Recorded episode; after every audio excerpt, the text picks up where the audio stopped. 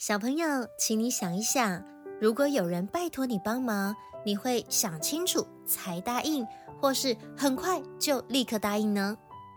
每次答应的事，是不是都有说到做到呢？今天跟大家分享的故事是关于水果园的一家人，我们一起来听听他们的故事。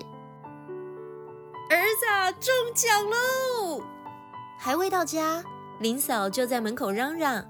大小儿子闻声跑出来，一探究竟。我们参加摸彩，抽中免费环岛旅游七天呢！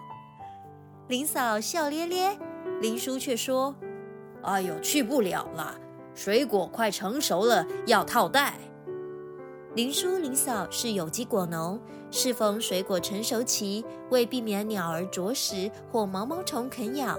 需要人力将水果一颗一颗套袋。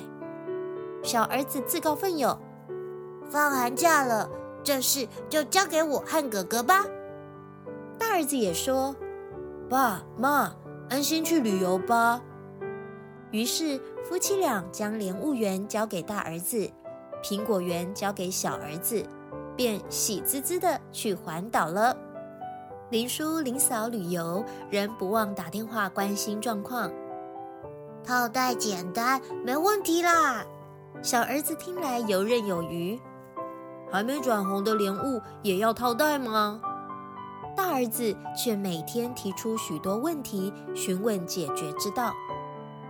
一周后，林叔、林嫂归来，先到莲雾园，看见满园结实累累的果子，都套了袋。夫妻俩看着晒黑的大儿子，心疼又满意。接着来到苹果园，先听到麻雀叽叽喳喳，又看到满园苹果被啄啃得惨不忍睹。夫妻俩心急火燎，却四处找不到小儿子。傍晚，小儿子终于来到苹果园。我以为套袋很简单。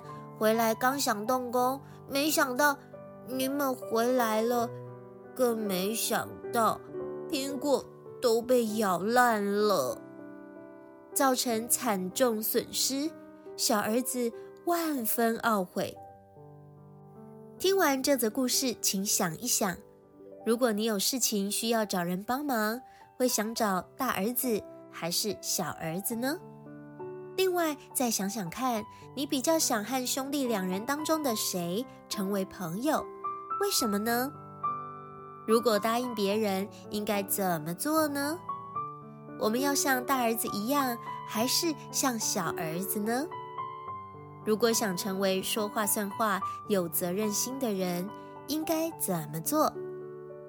故事中，小儿子因为光说不练，迟迟没有动手执行，而造成损失。你认为可以怎么改善呢？欢迎留言或上社团与我们分享你的看法。以上节目由蒲公英希望基金会制作。如果喜欢今天的故事，记得订阅追踪小小蒲公英，每周一起听好听的故事。也欢迎分享给身边的亲友与家人，我们下次见。